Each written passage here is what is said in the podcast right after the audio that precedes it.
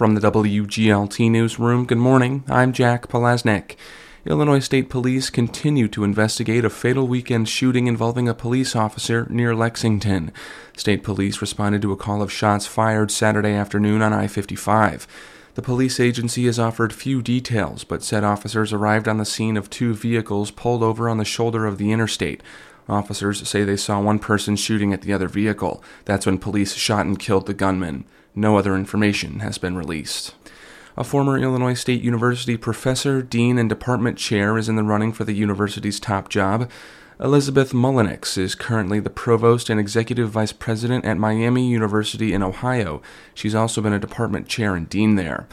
Mullenix spent eleven years at I S U as a professor of theater, eventually rising to become dean of I S U's College of Fine Arts. Mullenix will make her case for the job during a public forum today at one thirty p.m. at the Bone Student Center. Also in the running for I S U's presidency are current interim president Andave Tarhuli and University of Nevada, Reno dean Donald Easton Brooks. A fourth and final candidate is expected to be announced later this week. Improvements for roads and sidewalks is on the agenda at tonight's Bloomington City Council meeting. For the streets, the council will consider a one point three million dollars general resurfacing contract with Row Construction. A separate contract with George Gildner would pay more than eight hundred thousand dollars for the city's annual sidewalk, curb, and gutter replacement program if approved. Also tonight, city administrators will continue presentations on next year's proposed budget. The council votes in April on the roughly three hundred thirty million dollars proposal to guide the city through the next budget year that starts in May. And rural economic development is about a lot more than just corn and soybeans. That's according to Chris Merritt. He's the executive director of the Illinois Institute for Rural Affairs at Western Illinois University. We are of the opinion uh, that a healthy farm economy needs a healthy rural non-farm economy. And that means investing in community quality of life. One investment rural communities can make is broadband infrastructure. Merritt says there are successful examples of small towns in Illinois marketing themselves as a haven for remote workers, but doing that requires reliable and fast internet service. The Illinois Institute for Rural Affairs will host its annual Economic Development Conference in Springfield this week.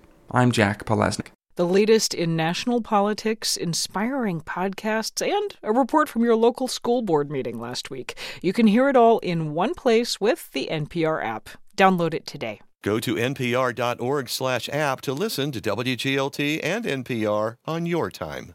I'm Jen White, host of one A. This election year, we're a space to speak up. We're also committed to the idea of becoming better listeners. That's what one A is all about, from W A M U and N P R. I'm Jen White, host of one A. Listen at nine a.m. on W G L T, Bloomington Normal's Public Radio.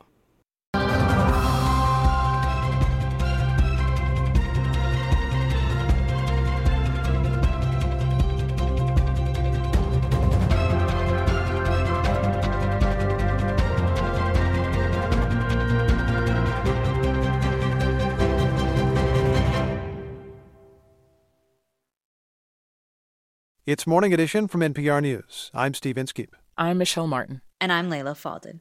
Today, I'm taking you to Michigan, a key swing state that holds a presidential primary tomorrow. And right now, there is an effort for a protest vote against President and candidate Biden. We start in Dearborn. The mayor, Abdullah Hamoud, walks us through a shopping district on the west side of the city where restaurants offer up everything from Detroit-style pizza to shawarma and Yemeni coffee. Yeah, yeah, we have, we're the food capital. And I like to say now we're also the coffee capital. You know, coffee originated in Yemen. You don't find that anywhere else, that the ones who founded coffee are now the ones serving it up. Nice. As the storefronts suggest, Dearborn is home to one of the largest Arab populations in the country. And right now, the city is in deep pain because of Gaza. The people who are dying, these are our family members and our friends, people who we know directly. You know, when I have a resident coming to my council meeting speaking to the fact that he lost eighty family members, that's personal for all of us, because in this city, everybody is family. That's what I mean by we're in pain. And pain in, in that sense, but also pain due to betrayal. Mm. Betrayal by this president, betrayal by the administration, and betrayal by all those that are uplifting the most right-wing government in Israel's history. and continually supporting this genocide. It's being debated on the world stage if Israel's war on Hamas after the October seventh attack in Israel constitutes a genocide. The International Court of Justice found that it's plausible, but hasn't made a final determination on whether Israel has committed genocidal acts in Gaza. It's something the Israeli and the U S government say isn't happening, but that's how many residents of Dearborn say they see it, and they want to send a message with their vote in the primary on Tuesday that President Biden could lose Michigan and therefore maybe the country when he runs for re-election. You can't look to the landmark legislation that President Biden has been able to enact and think that it's not outweighed by the genocide that he is aiding, abetting, supporting, and defending. That, to me, the scales of justice won't allow it. Hamoud is a committed Democrat and was a Biden supporter until the war in Gaza. He's one of more than forty elected Democrats in the state who plans to vote uncommitted on primary day and is encouraging other Democrats and independents to do the same. Is there anything that this president could do that would change your current position? There's always time to do the right thing. But this has to happen outside of the context of, does that mean it moves the needle for where you're going to support in November? Mm. Because I refuse to believe that Palestinian lives only are important in the context of polls and outcomes of elections. Dignify us, humanize Palestinian lives, Arab lives, and Muslim lives. Mm. What do you say to people who say, specifically to Arab American voters and American Muslims, the other candidate is much worse for you, and if that person gets elected, it's going to be much tougher for your communities. Why would you even question this candidate? For folks who say that, it's like, what do I tell that resident that lost eighty loved ones? What is worse? I think people fail to explain that. They can't contextualize that for us. What is worse? I don't think there is a worse. Now, this effort to call on voters to choose uncommitted on the ballot come Tuesday is called Listen to Michigan, and it bills itself as a multi-faith, multiracial anti-war movement. It's being led by Arab Americans in the state, but isn't only resonating with them. Among its supporters is Andy Levin, a former U S congressman, a progressive labor activist, and a self-described Biden ally. Welcome. Hello. Hi. We meet Levin outside his synagogue in Ferndale, some sixteen miles away from Dearborn, where he takes me to see a banner that hangs on the front of the building. Lots of Muslims who aren't Arab American, and lots of people of color, and lots of young people, and lots of progressives are freaking out about Gaza. And so this banner is something that our synagogue and, and this church that, that you know hosts us, we decided to do together. So it says Jews and Christians praying for ceasefire now in Hebrew and in English. Thank you. Hi. Hi, how are you? Good, how are you? Good. Good to see you. Nice seeing you too. He takes us inside the cozy space where his synagogue meets, and we sit down to chat. You called uncommitted actually good for Biden. I think it's much better for the president if people from the Arab American community, the Muslim community, the African American community, young voters, all the people who are upset, come out and vote uncommitted, and they say to Joe Biden, I'm really mad at you.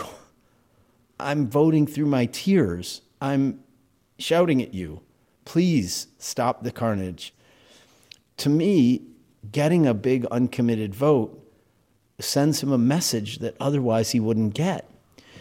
And the biggest danger for the president in his reelection is not getting that message.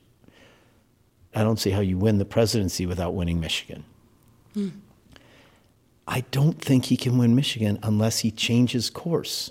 If he changes course tomorrow, does it change those voters come November? I don't think we get all of them. But there's a big difference between saying, well, people are mad, but when it comes down to it in November, the choice between Biden and Trump is so stark, they will vote for Biden. There's a big difference between saying that and saying, I'm going to really end this carnage and lead the way to peace. I think many, many people who are upset will say, wow, he's trying, and this is a good thing. Hello, uh, this is Andrew, and I'm with the uh, Michigan Uncommitted Movement, and we want a ceasefire in Gaza now. Volunteers with the campaign are phone banking, knocking on doors. My name's Chris. This is Ali. We're, we're with the Uncommitted campaign. We're trying to get folks. And this weekend they held Get Out the Vote rallies urging people to go to the polls. I need you to commit to hacking your car. If you are driving to the polls and you have four empty seats or seven empty seats, if you drive a van, pack your car and take people with you to vote uncommitted. Biden's been balancing his approach to Israel, a U S ally, with the growing calls from American Democratic voters for the war to stop. According to polls, the majority are in favor of a ceasefire. Abbas Alawieh, a progressive Democratic strategist and one of the organizers of Listen to Michigan, was in a recent meeting with Biden officials who came to Michigan to hear from Arab Americans. I looked every one of them in the eye and I asked, have you advised President Biden to call for a ceasefire? They couldn't give me the answer, so I went to the next person down the line. Have you advised President Biden to call for a ceasefire? The people around the president need to knock some sense into him, shake some sense into him, because this isn't a theoretical thing. This is a child who's out of food, and not just one, not just two, but over thirteen thousand killed using our taxpayer dollars. What's success look like when you think about Tuesday for the uncommitted campaign? What is the number you want to get to for that message to be sent? Yeah, this anti-war movement is mobilizing and leaning into our power and saying that our relationships with one another are stronger than the other side's funding for war. Mm-hmm. The vote count will matter on Tuesday, but what matters more to me is generating pressure on Biden.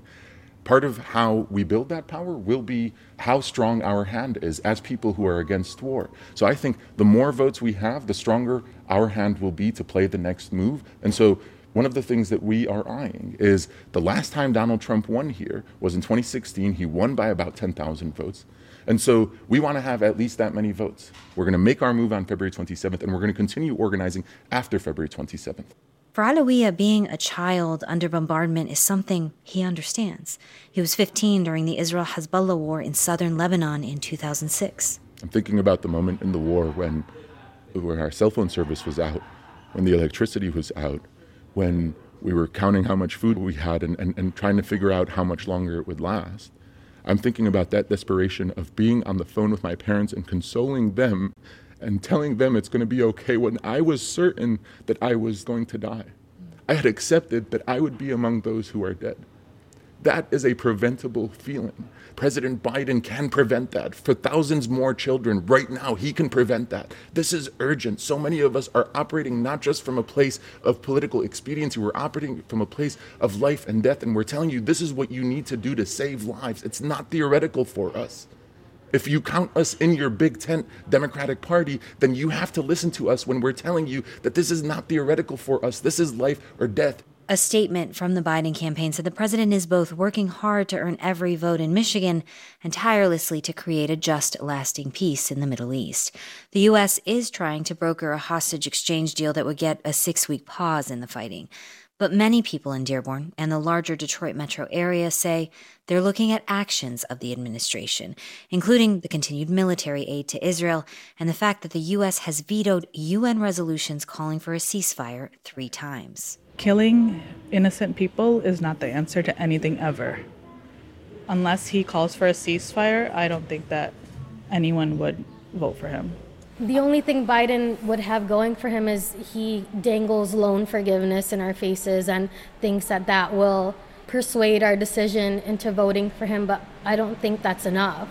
I am going to not vote uh, at the top of the ticket. And why are you leaving? Palestine. Oh. Period. That's it. That's Anam Khan, Huma Shahzad, and Brian McCluskey. They all spoke to us in Dearborn. All three vote Democrat. All three say they are voting uncommitted for the Democratic presidential candidate come Tuesday. And the mayor of this city, Abdullah Hamoud, is now at the center of the most pressing geopolitical battle of this moment. I ran on the prospect of making sure your garbage was picked up on time. uh, I never imagined myself in a room with senior officials leading conversations on foreign policy. But when that foreign policy directly impacts your constituents, I think it's irresponsible if you walk away. In Michigan, there are an estimated two hundred thousand registered Muslim voters and some three hundred thousand people who claim Middle Eastern and North African ancestry. We're not sizable enough to make a candidate win, but we're sizable enough to make a candidate lose. Tuesday's primary will be a litmus test that may tell Biden if he has a Michigan problem.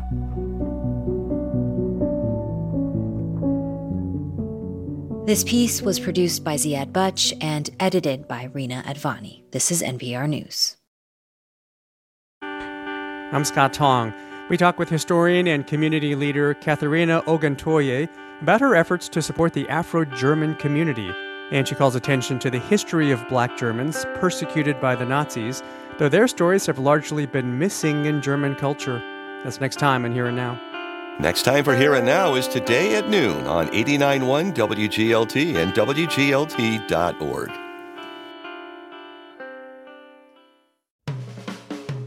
When you take the on-ramp to W G L T's Highway three oh nine, you're on the expressway to music discovery.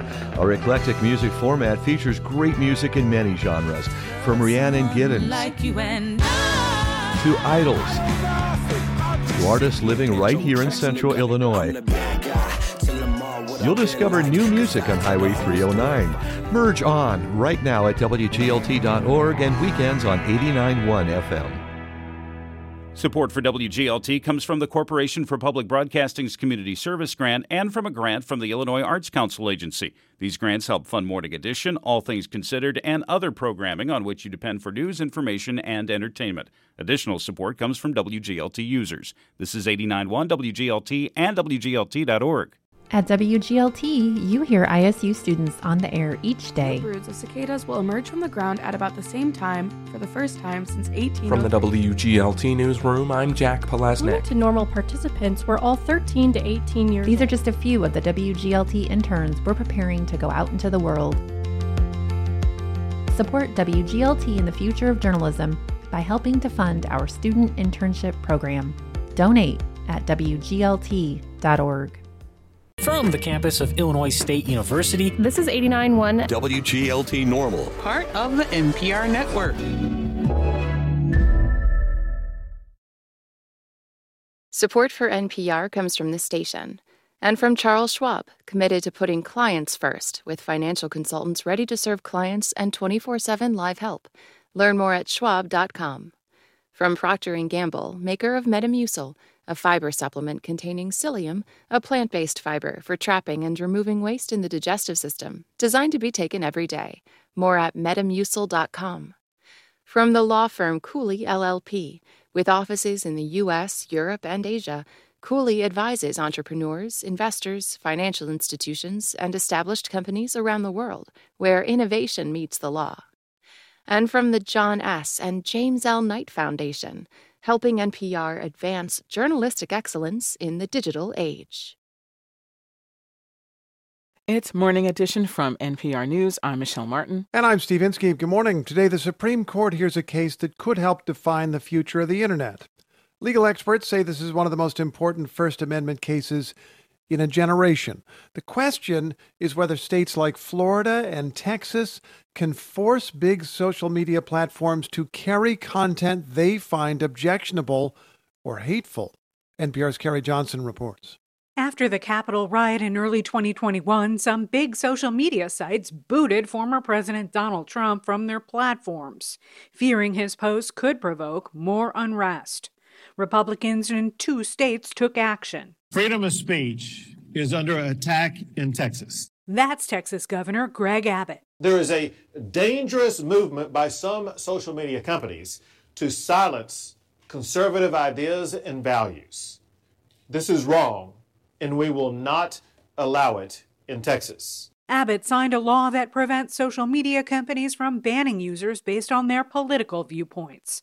The Texas law paves the way for people who are restricted to sue to get back onto those sites. A separate law in Florida prevents the social media platforms from rapidly changing their terms of service and requires them to provide an individual explanation to users about why their posts have been edited or removed.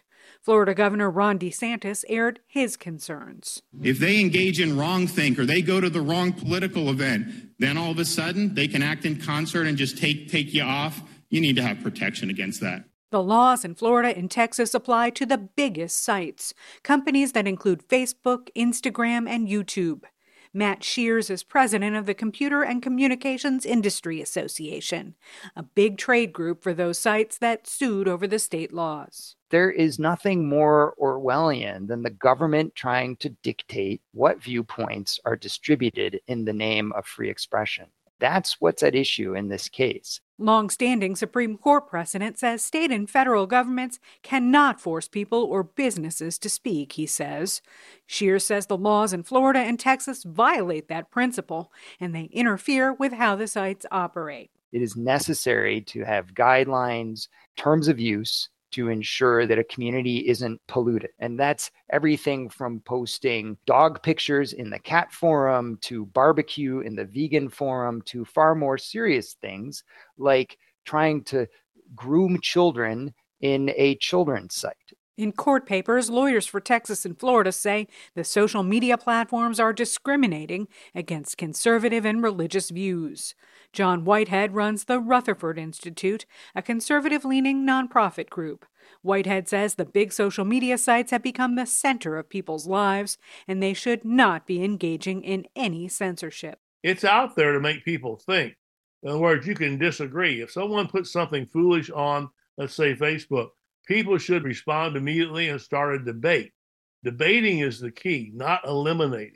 Other allies of Texas and Florida argue the sites are merely hosting content, not making editorial judgments that deserve lots of First Amendment protection.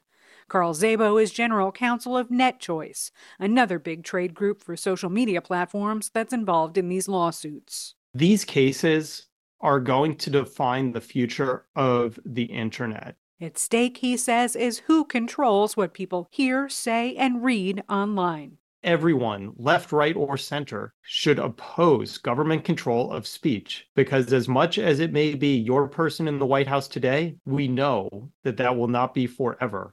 And that's why the First Amendment is so important and so paramount. The justices will have to decide between radically different conceptions of what social media is. Are these platforms more like old-time phone companies, basically open to everyone without filtering, or more like bookstores or newspapers, places that edit and curate information that get the highest level of First Amendment protection? And that could shape the future of social media. Again, Carl Szabo. There is a U S Supreme Court decision called Miami Herald v. Tornillo, where the state of Florida tried to force the Miami Herald to carry op-eds they didn't want to carry. And a nearly unanimous Supreme Court said, sorry, Florida, you can't force the Miami Herald to carry an op-ed they don't want to carry. He says that analysis from nineteen seventy-four is just like today, when Florida is trying to make the platforms print every single letter to the editor. Users don't want that, he says, and neither do advertisers. The two trade associations, NetChoice and C C I A, are backed by groups across the political spectrum, from the U S Chamber of Commerce and Americans for Prosperity, which is linked to the Koch brothers, to the American Civil Liberties Union. A bipartisan group of national security experts weighed in, too. Rupa Bhattacharya is a former Justice Department lawyer who now works at Georgetown University Law Center. Social media content moderation plays a really important role in keeping some of the worst of the hate and the violence off of the internet. She says homegrown extremists like the Proud Boys and foreign groups like the Islamic State have deployed social media to attract converts and broadcast violence. The Christchurch shooter in New Zealand live streamed his activities in an effort to inspire others to follow his example, and that has real-world consequences. She says social media platforms should face common sense regulations, including consumer protection and anti-fraud laws. And she says the current content moderation policies of some of the big sites have flaws. But Bhattacharya adds, they're not perfect, and they don't always do the best job, but they are better than nothing. And she says nothing, no content moderation at all, is what will happen if the Supreme Court upholds the sweeping laws in Texas and Florida. Volunteer moderators of a Reddit site devoted to law in the Supreme Court filed their own brief in the case to deliver a very particular message. The court papers cited hateful speech and threats against the justices. Moderators say they delete those things now, but under the state laws, they might face lawsuits for removing trolls who drown out their chats with vulgar or racist posts. The state laws are not about protecting speech, the moderators say. Instead, they're commandeering someone else's microphone to spread a message. Carrie Johnson, N P R News, Washington.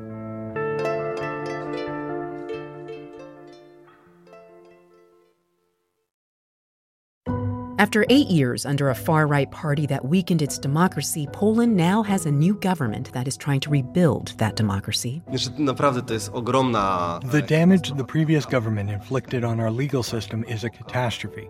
This is not a task that'll take months or a year. It's going to take an entire term of office to undo. Hear that story on All Things Considered from N P R News. Listen today at three on eighty-nine point one W G L T and W G L T dot org. We all bought a lot of stuff during the pandemic, but now some or most of it is just sitting there gathering dust. Buyer's remorse, pandemic style. Next time on Marketplace. Listen to Marketplace beginning at five thirty this afternoon on W G L T, sponsored by SEFQ.